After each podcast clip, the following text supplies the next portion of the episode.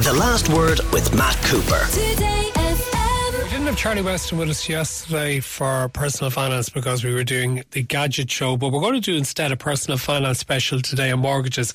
The reason being that there were a couple of stories over the weekend that really caught my attention. One was about the average age now of the first time buyer having gone up over 30 for the first time. And also, there was a story that John Drennan wrote in the Irish Mail on Sunday about the number of mortgages that are held by so called non bank entities. Or as they're popularly known in some quarters as vulture funds. And just some of the numbers there. Apparently there's 712,000 home loans existing in the state. They have a value of about 100 billion euro owned, owed by the borrowers to the lenders. And of those 712,000, over 112,000 of the mortgages are now held by these so-called vulture funds. Charlie Weston, can you just explain a little bit who these lenders are and how they've ended up having these mortgages? Yeah, Matt, they've become a very significant presence in the market now. They the funds, if you like, the vulture funds are now responsible for one in six uh, mortgages or homes. You know, some of them are buy to lets now, but um, a lot of them are homes. And these people are trapped. You know, they can't move. A lot of them, some of them can. My own mortgage is, it was an old Danske Bank mortgage. It's with um, Pe- Pepper hold the title to that. It's owned by people who are never named when you're when when you're written to. My mortgage, uh, I'm actually must be one of the few people in the country who knows who owns my mortgage. It's owned by Goldman Sachs and PIMCO, two American investment funds. But most people assume that Pepper or Start or Mars or somebody owns their mortgage. They're just servicing for you, but they hold the title. Uh, so they, they're the legal entity that represents you. And these people have been pushing up rates at a ridiculous rate.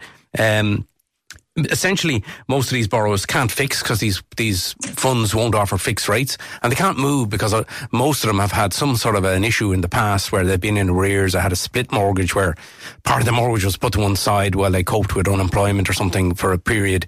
So other lenders won't look at them. So I mean it's Sorry, can I just clarify something though Charlie? Can I just clarify that in the vast majority of these cases people did not opt for these non-bank lenders. It was that their loan was with somebody they entered into a contract with, but the loan, because of the small print in the contract, was sold on to somebody else. That's it, exactly, Matt. I think 100% of these people d- d- didn't choose to, to, have their mortgage moved to, to another uh, um, a fund at all. Uh, it, it, it happened because the central bank put pressure on the banks to kind of get rid of their what they call their non-performing loans. And it's a clear example of institutional failure here on the triple.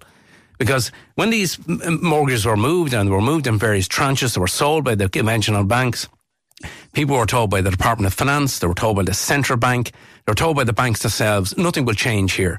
It's only when mortgage rates started going up, when the European Central Bank started pushing up rates aggressively, that these people discovered that their rates are going up at a much, much higher rate than uh, the, the, the, conventional banks. You, you, know, eight and a half, nine, ten percent they're being charged on their mortgages.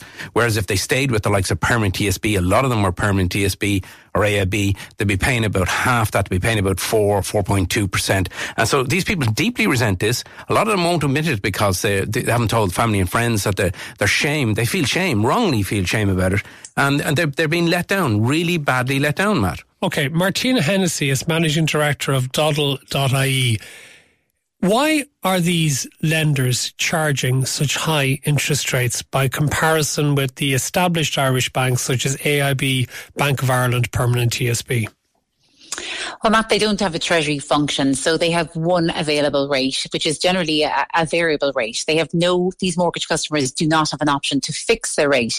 So, um, many people will be in different circumstances who have their mortgages with these loan servicing firms. There's a lot of buy to lets, as Charlie said. There's also a significant number that are on tracker rates, and you know their margin has always been the same to the ECB, so they've seen their rates increase just as any other tracker mortgage holder would.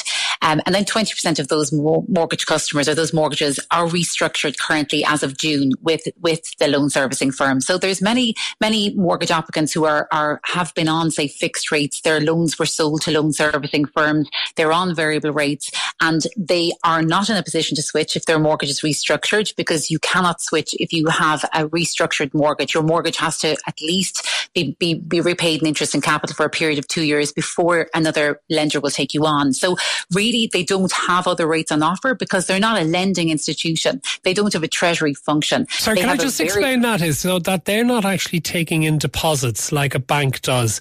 The money that they get is money that they uh, borrow themselves on the markets, which tends to be more expensive. Is that the case? Exactly. So they're not a lender. They are a loan servicing firm or a non-lending entity. So they don't offer mortgages. So they don't have a, a, range of products like a standard or a traditional or conventional lender would have in Ireland. So they, you know, they can't offer their customers a range of products. They have one rate, which is a variable rate that they offer their customers who are, you know, have come over to them from a lender. He's from the likes of, say, any of the lenders who, uh, you know, all of whom have sold loans to loan servicing firms. They have entered into these um, contracts as, as you guys have rightly pointed out, the loan offer states that your loan can be assigned to any provider. So these loans have been sold to loan servicing firms who again are not banks. They don't lend in traditional manners. So therefore they don't have a range of products. So okay, and Martina, sorry, does that also mean then that they're not regulated in the way that we would understand that there's a certain degree perhaps of safety provided by if you have a mortgage with a regulated bank which is looked after by the Central Bank of Ireland, eh, are you at risk because the fact that you now have a loan gone to an entity which is not regulated by the Central Bank of Ireland. No, the, the, central bank regulations still apply. The consumer protection code still applies to these lending to these to these loan servicing firms, but they're not mortgage lenders. They don't have a range of lending products or rates that they offer to you. So yes, you're protected under all of the consumer protection codes from the point of view of if you become into arrears, the same mortgage arrears resolution process would apply. However, when it comes to the actual rate that you can achieve, there is no rates on offer. There's not a band of, or suite of rates on offer except for the variable rate if you were a variable rate holder or your tracker rate. And the, the original margin that would apply to your tracker rate will still apply if you're with a loan servicing firm. But they don't have products on offer other than their variable rate that they will offer to you. So you can't fix in a rising interest rate environment if you're with a loan servicing firm. Okay. Now, something else I want to ask you about, Charlie, as I alluded to at the start, which is the age of the first time buyer and the first time mortgage holder. It has gone up significantly, hasn't it? It's hit a record high, Matt. You're absolutely right there. Uh, first time buyers now, the median or typical uh, age now is 35. 35. 20 years ago, it would have been about 30. Uh, there's a number of reasons for that. It's, you know, uh, uh property prices are at record highs. Uh, you know, it's expensive to borrow at the moment, and uh, so people are waiting longer to to to. Or perhaps just taking longer to assemble the required deposit. That's what and I'm saying. Depo- depo- longer to get the money is, together. Yeah. You know, and they need to advance a bit in their career so that they have sufficient earnings to to justify a mortgage. I mean, because you're talking about a typical mortgage of 285,000 euros out there for first time buyers. So, you know, also as well, if you're single, it's a real struggle to get to get a mortgage. So and people are getting married. So they they later age. much older. The, the, single people they need to be well advanced in their career. Sorry, Matt. Yeah, but people are getting married at a later age as well. They are, and and you know, typical woman have, is having children according to the Central Statistics Office in in her 30, 31, 32, you know, so, and they're waiting longer to have a family as well. P- typically people buy a home, then they start a family. So, you know, the, so the, there's been, you know, the, we're at a record level for, for uh, people um, taking out a mortgage, 35 according to the Banking Federation. So people are, are older and they're earning more than ever to, to try and get on the, the, the, into the mortgage business. But Martina, what length mortgages are they taking on? Because if you say get your mortgage at the age of 35, are you really going to take on a 35 year mortgage and be paying it all the way until you're 70? Well, technically, you can match. You can take a term. The max term, uh, uh, uh, you know, the expiry of a mortgage is at age 70. So if you are 35, at median age, you could take a mortgage term up to expiry of the mortgage at 70 years. The most popular mortgage term is a 30 year mortgage term. But certainly, as as you get older and as the average age of, an, of a new mortgage holder um, gets higher, then obviously you're paying your mortgage over a shorter period, and that can impact affordability on your monthly repayments. Okay. What type of at this moment, how difficult is it for people under the age of 30 to get a mortgage approval, do you think, Martina? Yep. So mortgage approvals, the level of mortgage approvals has really never been as high, Matt. So that shows firstly the demand. Okay. So the annual number of first time buyer mortgage approvals is just over 30,000 if you annualize it. Um, so that's a huge, a huge level. And, you know, there's, there's been over 11,000 mortgages drawn down, you know, in the first half of 2023. So the demand for mortgages is certainly there. You know, the alternative to buying, you know, most people do have that ambition to buy a home. The alternative is renting and the rental market is extremely challenging now. So the affordability, even though interest rates have increased, even though people are, you know, struggling to get deposits because obviously property price price inflation has made it more difficult to buy and you have to have a large that larger deposit, it's still attractive for people to buy. So that demand is still there from mortgage holders to actually get on the property ladder and to own their own home as opposed to paying rents, which the average rent in Dublin now is, you know, over 2,300 a, a month. So if you look at where that equates to in terms of mortgages, it's certainly still attractive to buy. So so there is a pent up demand, as I would see it, from purchasers. And if we look at those figures in terms of the median mortgage um, being drawn down for by a 35 year old, it takes time to buy property. So we would have a huge number of applicants who are looking to buy property, who are mortgage approved, who have their deposit, but just can't secure the property. So that again is pushing out that timeline. It's, you know, over a year. In some cases, we would get reapprovals for clients who are actively looking to buy, but just can't secure that home. So that does take time. Okay, and one other thing, Martina, I want to ask you about is is it too late now to move from a variable to a fixed rate? Or if you are getting your first loan, which one should you opt for? Yeah, so 94% of mortgage customers, their mortgages are drawn down, Matt, on fixed rates. So we're a nation of short-term mortgage, fixed rate mortgage holders. So they certainly are the most popular rates. And the three to four or five year fixed rates always have been more popular. And that was due to pricing on the longer term fixed rates, also due to the availability of them. The likes of Avant Money now will have a whole of term fixed rate product, but in the main course, the, the main pillar banks would still, you know, they're, they're kind of pricing more keenly. They're three and five year fixed rates.